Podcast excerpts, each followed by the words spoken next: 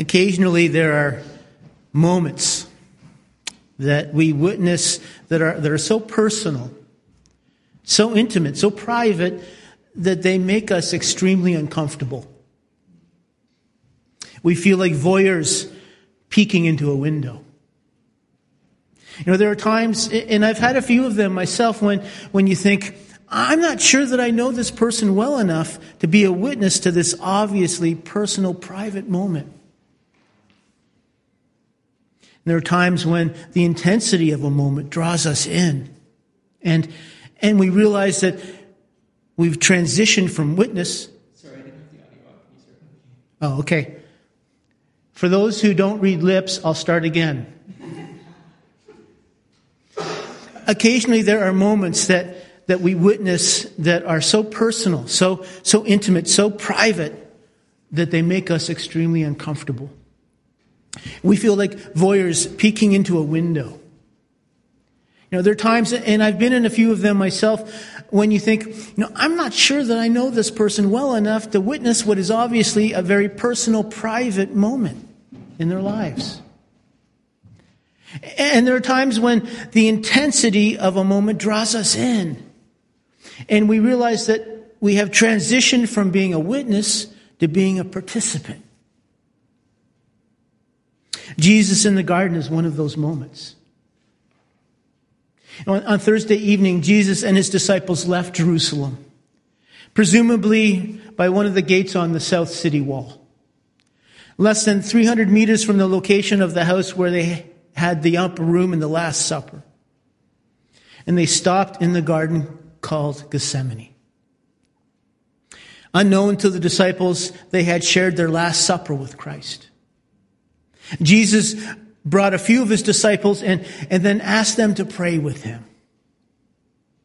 You know what happens. Their eyes were heavy and they fell asleep. Already they had failed him.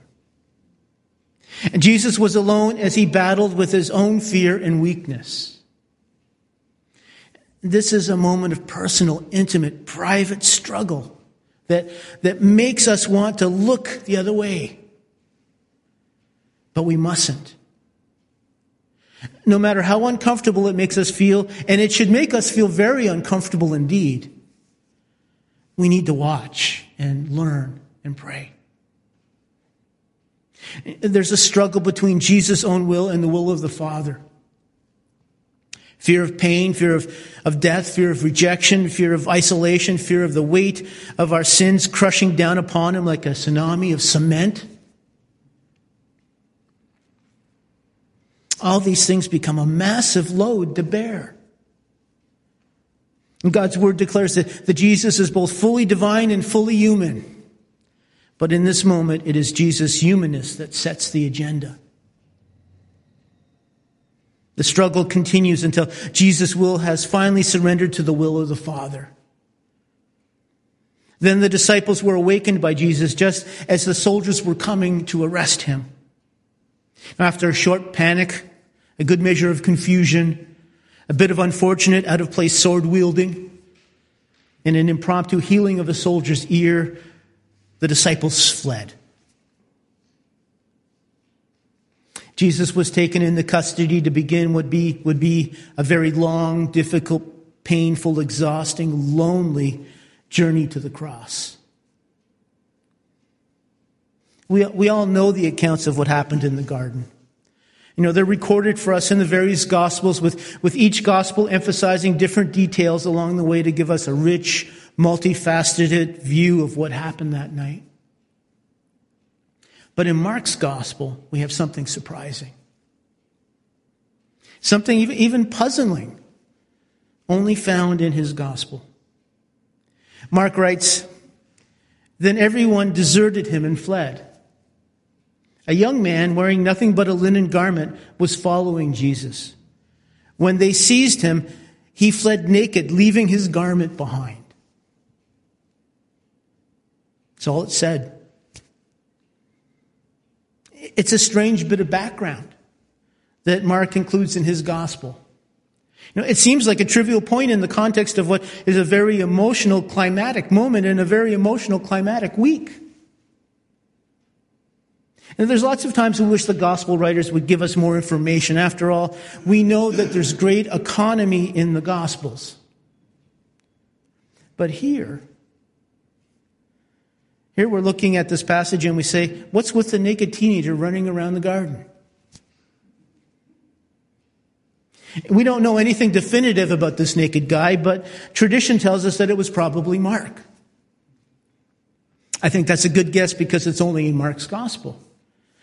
This then becomes his Alfred Hitchcock or his Stan Lee moment, where he gives himself a cameo in his work. To add to the credibility of that possibility, we also have similar precedents in the Gospel of John, where he appears but isn't named directly. Instead, he calls himself the beloved disciple. So I, I, personally believe this is Mark running around the garden naked and afraid. At least it's as good as any other guess that we might have. But still, if this is Mark adding this bit of trivia about himself, why does he do it? You know, is this the equivalent of a gospel photobomb? No. You know, one of the things we should consider when we study the Bible is to take note of the strange, out of place moments that we come across because they are often the very thing that illuminates the original message that we're to receive from the text. It's a principle. You know, they're like spiritual speed bumps. It's like Yahweh is telling us, slow down and think. Wrestle with this odd little nugget because there's gold to be had.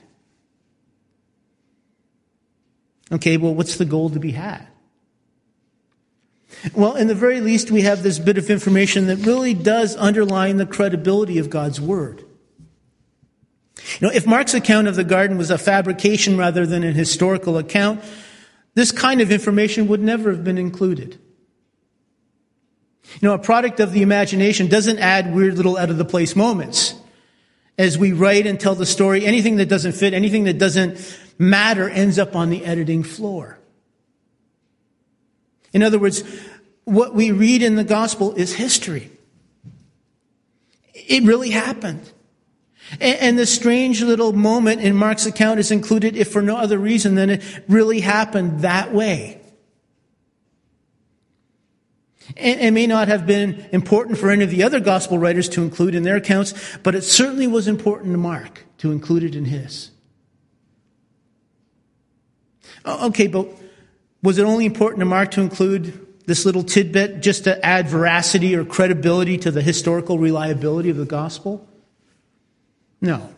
I, I, don't think Mark's motivation was about adding things so that people will understand that he's communicating a reality, a historical fact.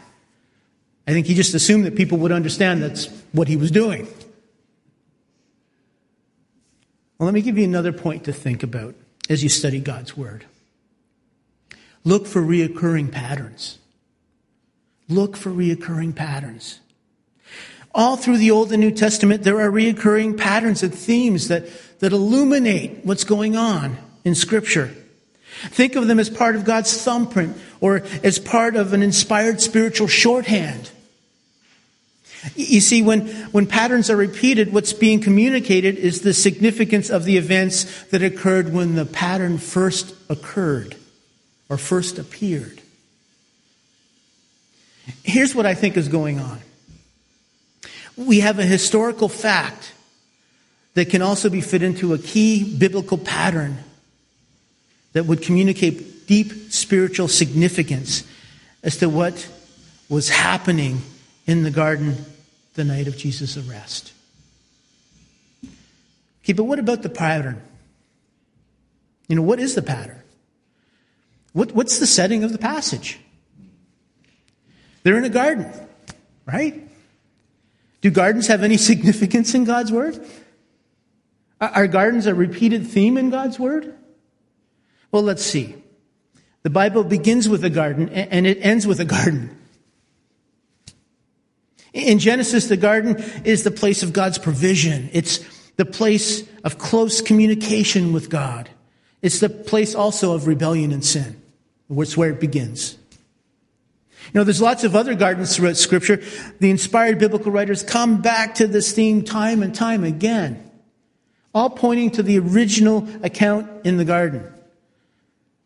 But let's just jump to the end of the story here. At the end of Revelation, you, have heaven coming down to earth. And this is the image you have where this, this garden that's also a city, the holy city. And we're told that the dwelling place of Yahweh will once again be with his people. And we have this image of a temple and, and, God's presence being the only light we need. And we have this river that brings life and healing and trees on both sides of the river. So, so God's word ends with this wonderful culminating image of a garden. And the idea is that what we messed up in the first garden, God through Christ will put right in the end, in the last garden and the only garden that really fully matters. Once again, the garden will be a place of relationship, of provision, of enjoyment, and of togetherness. No longer will there be anything that separates us from Yahweh or from each other. There'll be no more tears or sorrow or sickness or death or sickness or death all that was wrong with the world, all that was broken, all the corruption we introduced will be purified and refined into something beautiful, something eternal, something that was meant to be. And in between the first and the final garden is the Garden of Gethsemane. In the first garden, as we as a result of our rebellion and sin, we recognized for the first time that we were naked and afraid. And we sought to hide from God and cover ourselves up.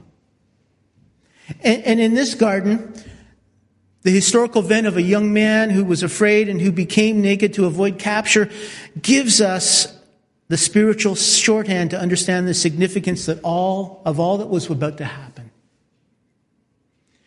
We are all naked and afraid. We all have moments of failure and fear. We all fall asleep when we should be awake. We are all surprised and confused by the events that surround us. In that private moment, almost too private to see, we find Jesus struggling, yet resolved. We see him at his weakest and also his most faithful. But we also see him resigned to go with his captors. Even though Jesus had prepared his disciples for this moment, they were not prepared.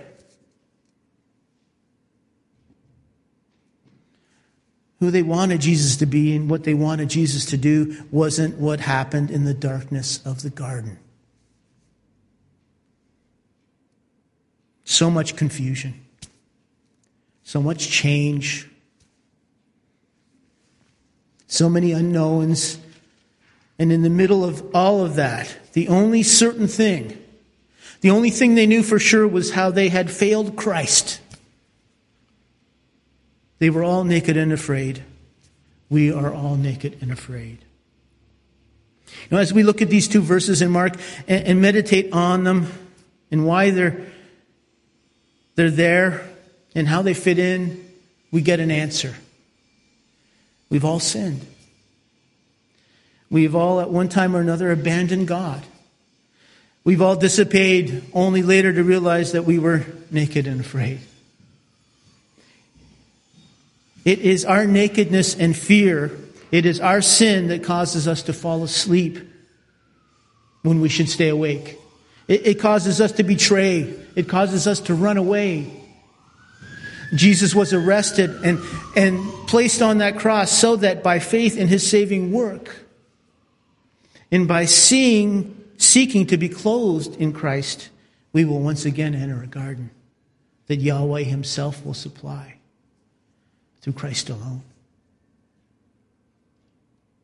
So, in this moment of nakedness, in this time of confusion, when, when what isn't but what is isn't what you planned for. Understand that God's still providing the solution. He's providing the solution for your confusion, your fear, and your nakedness. And that solution is and will always be Jesus Christ.